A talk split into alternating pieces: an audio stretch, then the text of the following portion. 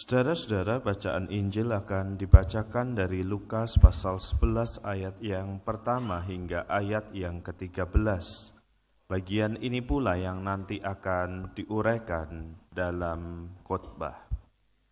Lukas pasal 11 ayat pertama hingga ayat yang ke-13.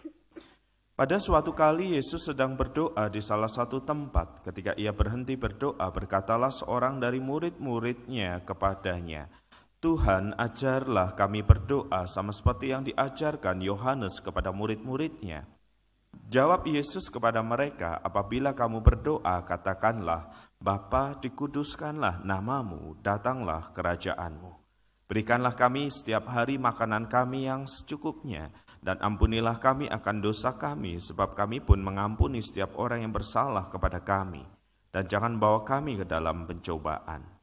Lalu katanya kepada mereka, jika seorang di antara kamu pada tengah malam pergi ke rumah seorang sahabatnya dan berkata kepadanya, Saudara pinjamkanlah kepadaku tiga roti, sebab seorang sahabatku yang sedang berada dalam perjalanan singgah ke rumahku dan aku tidak mempunyai apa-apa untuk dihidangkan kepadanya. Masakan ia yang di dalam rumah itu akan menjawab, "Jangan mengganggu aku, pintu sudah tertutup, aku serta anak-anakku sudah tidur. Aku tidak dapat bangun dan memberikannya kepada saudara." Aku berkata kepadamu, sekalipun ia tidak mau bangun dan memberikannya kepadanya karena orang itu adalah sahabatnya, namun karena sikapnya yang tidak malu itu, ia akan bangun juga dan memberikan kepadanya apa yang diperlukannya. Oleh karena itu aku berkata kepadamu, mintalah maka akan diberikan kepadamu, carilah maka kamu akan mendapat, ketoklah maka pintu akan dibukakan bagimu. Karena setiap orang yang meminta menerima dan setiap orang yang mencari mendapat dan setiap orang yang mengetok baginya pintu akan dibukakan.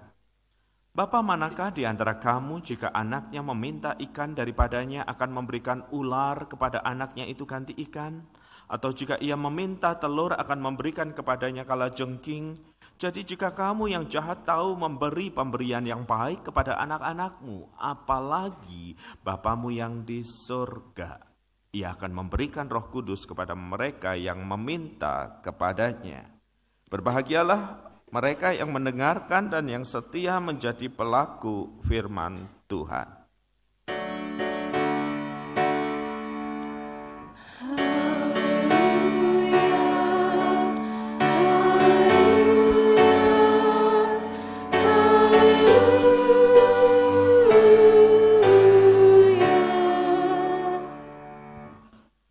Saudara-saudara, suatu kali saya membesuk seorang yang terbaring sakit dan beliau bukan anggota jemaat kami. Jadi ada keluarganya yang meminta saya membesuk dan mendoakannya. Tentu bukan hal yang sulit, saudara-saudara. Sampai kemudian saya tiba di rumah sakit itu, dan saya melihat dan mengenali ada beberapa rekan dari gereja yang lain, berikut pendetanya, berikut gembalanya, yang sudah terlebih dulu ada di situ. Jadi setelah kami ngobrol bersama karena toh kami juga saling mengenal, maka keluarganya berkata sebentar lagi kayaknya jam besuk sudah berakhir. Tidak bermaksud mengusir tetapi yuk kita doa. Nah setidaknya ada dua pendeta nih di sana. Saya pendeta dari GKI dan seorang rekan dari gereja sebelah saudara-saudara. Lalu rekan itu mempersilahkan saya, Pak WP aja deh yang dari GKI yang doa biar cepat selesai. Lalu saya bilang, enggak dong, kamu lang doa lah bro, kamu udah datang duluan, ya kamu yang pimpin doa lah. Begitu saudara-saudara kalau ada dua pendeta, siapa berdoa aja mesti rapat duluan. Lalu keluarganya bilang gini, eh tunggu, tunggu, tunggu, tunggu ya bapak-bapak pendeta, ini kan uh, saudara yang sakit ini masih ingin sembuh kan? Masih mengharap mujizat Tuhan, masih mengharap jawaban doa yang dahsyat dari Tuhan. Nah karena begitu sebaiknya Bapak Pendeta disebut nama rekan saya yang dari gereja sebelah aja yang berdoa. Soalnya kalau untuk mujizat dan hal yang dasar tuh spesialisnya gereja Bapak. Lalu saya nanya, kalau saya spesialisnya apa? Oh nanti Pak, kalau kami udah menyerah, tidak ada mujizat terjadi, supaya cepat jalan, kami panggil Pak WP. Itu berasa saya kayak pendeta pencabut nyawa gitu loh saudara. Dan saya tahu apa yang dia ingin katakan sih sebenarnya sih. Kalau di gereja sebelah itu kan bukankah doanya menggebu-gebu permintaannya terhadap kuasa Tuhan yang dahsyat, terhadap mujizat itu biasa dia naikkan. Sementara kalau sudah tidak ada pengharapan, dekat dengan gotong royong, ya sudahlah pendeta GKI saja yang berdoa. Lancar jalannya, kayak tol Malang Surabaya. Saudara-saudara orang itu selalu datang dalam doa dengan keinginan untuk mendapatkan jawaban sesuai dengan harapan kan. Ada pergumulan, ada kebutuhan yang dia ingin naikkan dan pergumulan dan kebutuhan itu yang mendorongnya untuk berdoa bukan. Ketika situasi hidup baik-baik saja, ketika suatu hidup nyaman-nyaman saja, kita tidak merasakan urgensi yang besar untuk berdoa semua sudah tersedia, semua aman terkendali. Tetapi ketika ada pergumulan tertentu, sakit penyakit, masalah, hutang, kesulitan yang ada, itu menimbulkan urgensi untuk berdoa. Ya sebagai manusia kita berdoa karena ingin mendapatkan sesuatu. Dan itu enggak salah saudara-saudara. Dan itu pula lah sebagian dari yang diajarkan Tuhan Yesus ketika murid-muridnya datang dan berkata kepada Yesus, Tuhan ajarlah kami berdoa sama seperti Yohanes Pembaptis mengajar murid-muridnya. Jadi waktu itu kayaknya saudara-saudara beberapa guru itu punya formula doa yang dari doanya Anda tahu gurunya siapa. Yang dari jenis doanya Anda tahu aliran gurunya kayak apa. Ya mirip-miriplah dengan situasi saat ini.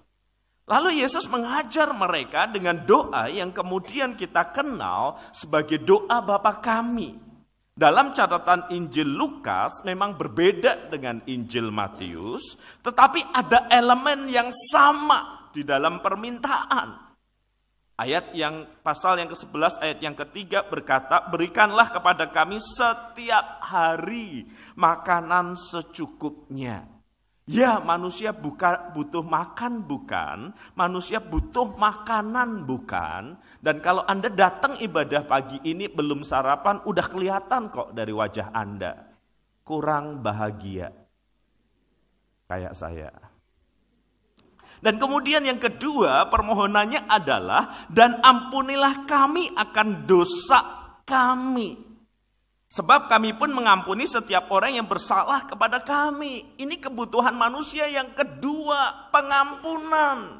Karena rasa bersalah itu menggerogoti hidup kita, membuat kita tidak nyaman. Kalau kita merasa bersalah dan berdosa di hadapan Tuhan, kita ngerasa segan, ngerasa males meminta sesuatu dari Tuhan. Dan kemudian kita juga meminta satu hal yang lain. Janganlah membawa kami ke dalam pencobaan. Ada kebutuhan untuk perlindungan di dalam ini. Jangan sampai segala sesuatu yang kurang baik terjadi dalam hidup saya. Jadi Tuhan Yesus mengajar kita bahwa it's okay untuk doa dengan segala kebutuhanmu.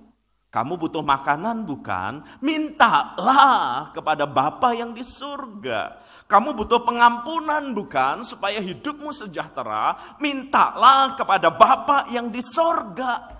Kamu butuh perlindungan bukan? Mintalah kepada Bapa yang di surga.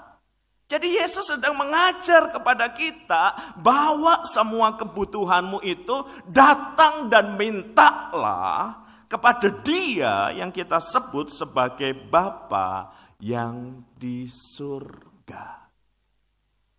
Lewat berdoa kita diingatkan bahwa kehidupan itu tidak bersumber pada kekuatan kita. Kehidupan itu bersumber pada kasih, kemurahan, dan kebaikan dari Bapa yang di sorga. Karena itu datanglah bawalah kebutuhanmu. Apa saja kepada dia sumber kehidupan.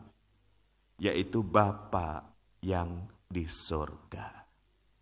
Dan kita berdoa karena Yesus menjadi pengantara kita. Suatu kali seorang ayah mengamati anaknya itu gemar berdoa. Tapi kali ini ada yang luar biasa. Anaknya tidak berdoa di kamarnya. Anaknya itu berdoa di samping kamar neneknya. Dia juga mengamati ada yang berbeda yang lain. Biasanya anaknya itu berdoa sambil berkata-kata perlahan. Tetapi kali ini ketika ia berdoa dan selalu tiap pagi di samping kamar neneknya, kata-katanya itu keras. Kalimatnya itu lantang. Tuhan berkati nenek supaya tetap sehat, berkati sekolahku supaya baik, dan berkati aku dengan sepeda yang baru karena sepeda yang lama sudah rusak. Tuhan dengarkan doaku ini. Merasa anaknya berdoa tidak seperti yang diajarkan di gerejanya. Sang ayah menegur anak yang berumur ya kelas 5, kelas 6 SD. Nah, Tuhan itu maha mendengar. Gak perlu doa teriak-teriak. Tuhan berkati nenek. Tuhan minta sepeda. Tuhan itu mendengar. Bahkan sebelum kamu minta firman Tuhan berkata Tuhan udah tahu apa yang kamu minta. Cukup pelan saja. Dan mengapa mesti di sebelah kamar nenek? Lalu sang anak menjawab, Pak, Aku ngerti kok Tuhan maha mendengar. Tapi kan nenek sudah mulai agak tuli. Jadi kalau nggak keras, dia nggak tahu kalau aku butuh sepeda.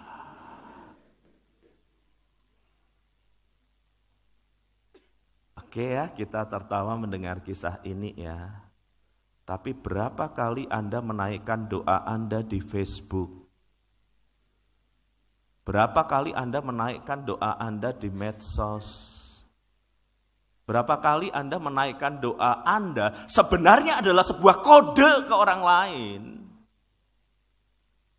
Dan bukan permintaan kepada dia sang pemilik kehidupan. Kenapa sih kita berdoa di media sosial? Ingin terlihat saleh, ingin memberi kode kepada seseorang, Berharap Tuhan membaca setiap posting di media sosial, meminta kepada Mark Zuckerberg yang punya Facebook, kabulkanlah doa kami. Mari kita jujur saudara-saudara. Kalau kita bisa menertawakan anak yang berdoa dengan suara keras. Mintanya kepada Tuhan tapi pengen orang lain dengar ngasih kode. Bukankah semangat yang sama sering kali ada di dalam doa-doa kita di media sosial? Mengapa kita tidak percaya bahwa ketika kita berdoa pada Sang Pemilik kehidupan itu, Dia mendengarkan dan Dia bisa mengabulkan dan Dia bisa menggerakkan siapa saja tanpa harus kita yang menolongnya dalam tanda kutip dengan memberi kode kepada A, B, dan C. Sudahlah, sederhanakan saja hidup ini. Jika Anda memang menginginkan berlian dari suami Anda, nggak perlu berdoa di Facebook. Seret dia ke toko berlian. Jual nyawanya ganti dengan berlian. Kalau Anda menginginkan pacar Anda lebih romantis, lebih perhatian, sudahlah nggak usah naikkan doa di Instagram Anda. Tuhan ubah hatinya supaya lebih lembut. Kepui aja sepuas Anda. Mari kita akui saudara-saudara, doa yang sebenarnya adalah bersumber dari kebutuhan itu, digerakkan oleh kebutuhan itu, mesti membawa kita pada satu-satunya sumber yang bisa memenuhi itu semua, yaitu Bapa yang di sorga. Bukankah Yesus mengajar kita kalau kita berdoa masuklah ke kamarmu, jangan ada di tengah jalan, jangan ada di perempatan mirip orang Farisi yang ingin memamerkan kesalehannya dalam berdoa. Ya kita sekarang tidak ada di perempatan jalan karena bisa ditubruk di Malang ini. Tapi kita ada di setiap perempatan dan tikungan status di Facebook dan media sosial kita yang lain. Kita akan mendapatkan apa yang kita minta. Kalau kita menganggap doa adalah permohonan kepada Allah yang hidup, maka dari Allah yang hidup itulah dia akan menjawabnya. Kalau kita melihat doa sebagai sarana untuk menunjukkan kita rohani, untuk memberi kode kepada orang lain lewat medsos kita, itulah juga yang akan kita dapatkan. Jika Anda sungguh-sungguh membutuhkan sesuatu, dan cuma Tuhan yang bisa melakukannya, tutuplah HP Anda sebelum Anda menutup mata dan berdoalah pada Bapa yang di. Dan Tuhan Yesus kemudian mengungkapkan pribadi seperti apakah Bapa yang di sorga yang kepadanya kita berdoa itu. Dia memberikan sebuah perumpamaan yang sederhana kalau ada dua orang temenan sahabatan yang satu kedatangan tamu tiba-tiba di tengah malam dan kemudian tidak ada lagi yang bisa dia lakukan untuk memberi makan, stok makanan nggak ada. Dia buka HP-nya, semua yang ada di GoFood itu tutup semua. Maka dia mengetok pintu rumah temannya, eh kasih aku roti lah, tiga aja lah aku kedatangan tamu, malu nih. Dan kemudian sahabatnya menghargai relasi itu dan memberikan roti di tengah malam walaupun dia butuhkan. Yesus ingin mengajak kita untuk melihat Bapa yang di surga itu seperti sahabat yang kemudian melakukan segala sesuatu untuk sahabatnya. Murah hati, penuh kasih karunia. Dan Yesus kemudian menjelaskan lebih lanjut dengan kalimat mintalah maka akan diberikan kepadamu, carilah maka kamu akan mendapat, ketoklah maka pintu akan dibukakan bagimu. Perhatikan tiga kata kerja berturut-turut ini, minta, cari, ketok. Seolah-olah Yesus ingin menegaskan jawaban itu udah pasti. Tapi kamu serius nggak dalam meminta? Kamu sungguh-sungguh melihat dia sebagai sumber dari jawaban doamu enggak? Dan kemudian Yesus berkata di ayat yang ke-11, Bapa manakah di antara kamu yang anaknya minta ikan dan akan memberikan ular? Atau jika ia minta telur akan memberikannya kala jengking? Nggak ada. Bapak pasti memberikan yang terbaik. Dan tidak ada maksud jahat di dalamnya. Tapi pertanyaannya terbaik dalam perspektif siapa? Ya, memang dia tidak akan memberikan ular kepada anaknya yang minta ikan nggak akan memberikan kala jengking kepada anaknya yang minta telur. Tapi kita sering kali meminta ular dan kala jengking itu. Apa yang kita pandang baik dan bagus dalam perspektif Bapa di sorga yang maha tahu dan maha kasih, sebenarnya adalah ular dan kala jengking. Tengah malam nih, jam 12 nih, saya lagi buka notebook saya, mau kerja. Anak udah tidur, istri udah tidur, jemaat udah nggak ada yang nge-WA. Wah, saat tenang, minum kopi, ngerjain sesuatu. Eh, di bawah, waktu itu saya masih tinggal di lantai dua dari pastori kami, ada keributan. Pintu diketek berulang kali dan ada dua orang bercakap. Karena nggak nyaman, maka saya turun. Saya lihat udah ada dua orang satpam dan seorang perempuan yang saya kenal. Lalu satpam itu berkata, Pak dia bilang dia mau konsultasi ke Bapak malam ini. Saya Kami bilang ini udah jam 12 malam, jangan buat ribut. Dia ngotot Pak. Saya ingat perempuan itu, maka saya persilahkan masuk. Betul Pak, dia jemaat kami, biarkan dia masuk. Jangan dibawa ke pos satpam. Yang dibawa ke pos satpam kalau dia tidak menjejakkan kakinya di tanah, silahkan dibawa. Maka masuklah saudara seorang perempuan muda itu dan berkata, Pak WP kenapa Tuhan gak menjawab doa saya? Apa yang salah dari permohonan saya? Saya itu udah pacaran sama seseorang, Bapak juga kenal, orangnya juga baik, saya sudah minta mau menikah. Kita udah bicara tentang pernikahan. Nih loh Pak BP baca sendiri nih. Lalu saya lihat HP-nya, si pria ini ngajak dia putus, saudara-saudara. Bayangin Anda udah persiapan untuk ke arah pernikahan, tiba-tiba kekasih Anda meminta putus. Bukan meminta, mendeklarasikan kalau putus. Ini pasti ada orang ketiga nih. Ya belum tentu ketiga bisa keempat, kelima, keenam. Gimana Pak? Kenapa Tuhan gak mendengar doa saya? Lalu dia nangis. Memang semua laki-laki itu sama saja. Baru kenal satu dua bilang sama saja. Beda ada laki-laki yang wajahnya perawatan, ada yang enggak. Ada yang tajir, ada yang enggak.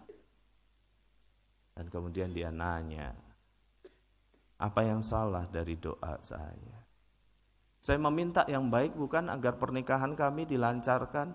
Lihat apa yang Tuhan kerjakan, pacar minta putus. Udah gak atik pacaran-pacaran meneh pak. Jangan terlalu cepat emosi dan mengambil keputusan. Saya nggak ngerti Tuhan maunya apa. Kurang lebih setengah dua dia meninggalkan pastori dan saya udah cek besok paginya dia masih ada di kos-kosannya. Berarti aman kan dia nggak bunuh diri, nggak ngapa-ngapain. Dan saya hampir merupakan peristiwa itu, saudara-saudara, sebenarnya.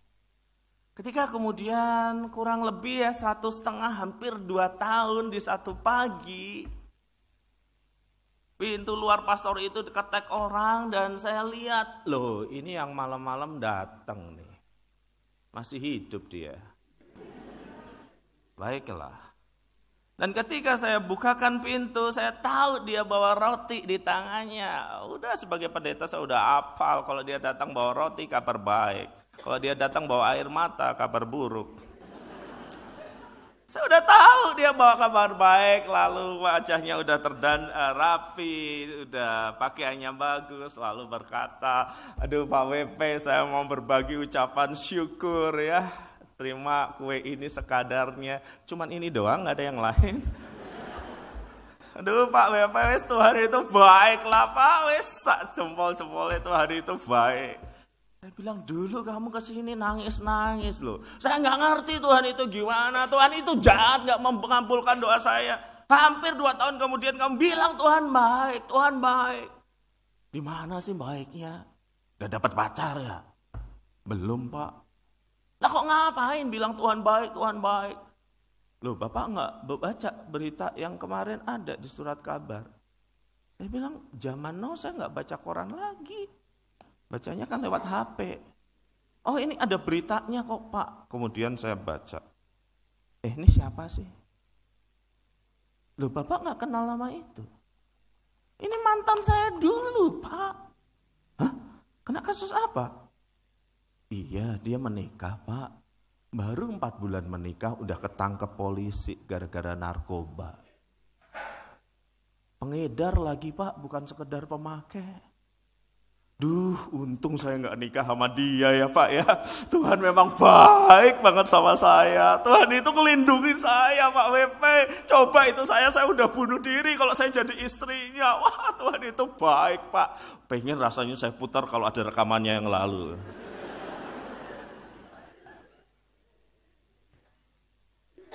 Tuhan Bapak di sorga tidak akan memberikan ular kepada anaknya yang meminta ikan. Tidak akan memberikan kala jengking kepada anaknya minta telur. Tapi kita kadangkala di dalam kecupetan berpikir kita, di dalam pendeknya perspektif kita, yang kita minta adalah ular dan kala jengking. Dan kemudian marah ketika itu tidak diberikan. Dan kita bersyukur dia Bapa di sorga. Yang tahu kalau permintaan itu salah, tidak diberikan. Yang tahu kalau permintaan itu mendatangkan bahaya, tidak dikabulkan. Yang tahu kalau itu bukan jalan terbaik, tidak dianugerahkan. Makanya jangan buru-buru ngambek ya kalau doanya nggak terjawab ya. Tuhan nggak sayang aku. Apa? Gitu ya. Kayak sinetron zoom in. Apa? Engkau nggak sayang aku. Kemudian ada adegan di shoot pikirannya berkata, aku akan tinggalkan gereja dan pelayanan. Pikiran kita itu cupet pendek, apa yang kita pandang baik bisa jadi itu ular dan kalajengking. Jadi ketika kita berdoa, kita ini bukan berdoa seperti kita memasukkan kartu di ATM dan apa saja yang kita minta akan diberikan. Enggak. Kita berdoa pada pribadi yang kita sebut Bapa, yang kasihnya besar dalam hidup kita, yang akan memberikan yang terbaik yang sungguh-sungguh baik. Dan di dalam perjalanan relasi dengan Tuhan, kita akan mengerti. Kita tahu sekarang Allah turut bekerja dalam segala sesuatu untuk mendatangkan kebaikan. Dia nggak pernah jahat perspektif kita lah yang kadang salah karena kita terbatas. Dan doa itu relasi dengan Bapa di sorga mengubah cara kita melihat segala sesuatu. Datang dengan segala kebutuhanmu. It's okay. Tetapi kalau tidak diberikan, Ingat perspektif kita terbatas. Dia sedang mengajar kita untuk mengenal hatinya. Hati seorang bapa yang mengasihi anak-anaknya. Mari kita ambil waktu untuk berdoa.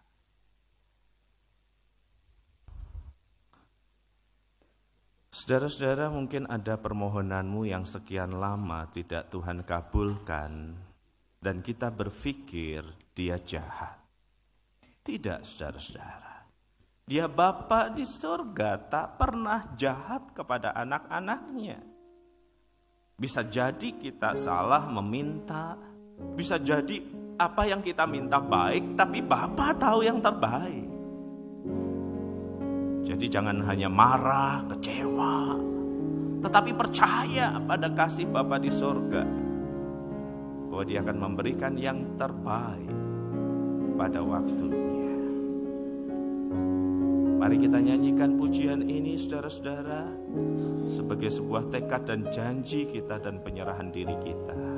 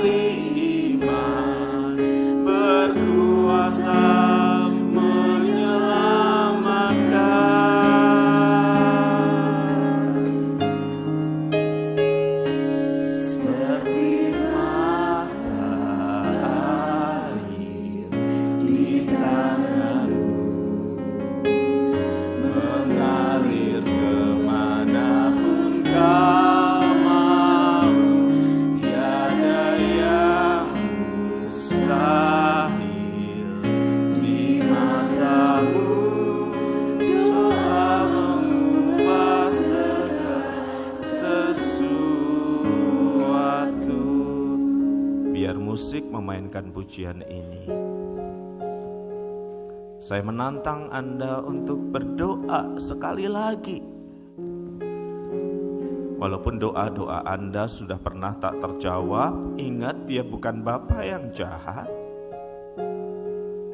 Karena itu mintalah, carilah, ketoklah. Karena dia Bapak yang mengasihi anaknya. Tapi juga datanglah dengan hati yang terbuka. Tuhan ini yang terbaik yang aku kira. Tapi aku bersedia kalau engkau mau menggantikannya dengan apa yang baik menurut matamu. Tuhan aku sadar sering kali apa yang aku minta itu ternyata sebenarnya keliru. Dan aku bersyukur engkau tidak mengabulkannya. Tapi beri aku sesuatu yang terbaik yang kau punya untukku. Saya mengajak Anda untuk mengambil satu dua menit untuk berdoa. Untuk datang kepada dia, Bapa di sorga yang mengasihi dan mencintai kita.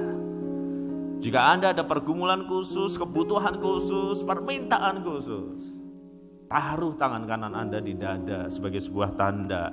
Tuhan tangan mewakili perbuatanku, dada mewakili pusat hidupku. Aku nggak berdaya, aku taruh dan aku mau berdoa kepadamu. Dan aku tahu engkau sedang menyediakan yang terbaik bagiku. Ambil satu dua menit untuk berkata pada Bapa di surga. Sebab engkau berharga di matanya. Engkau anak-anaknya. Berdoalah secara pribadi.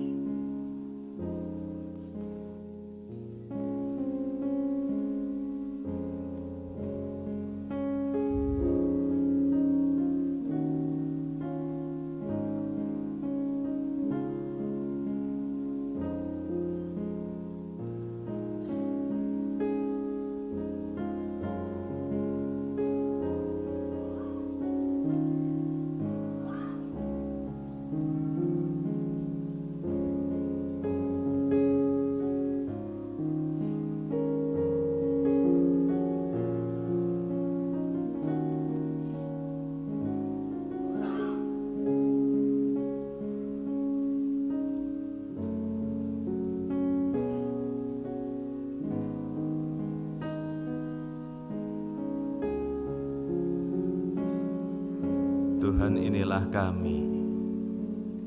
Inilah permohonan-permohonan yang kami ajukan ulang kepadamu. Sebab kami tahu doa orang benar bila dinaikkan akan sangat besar kuasanya. Karena engkau mencintai hidup kami. Karena engkau Bapa kami dan kami anak-anakmu.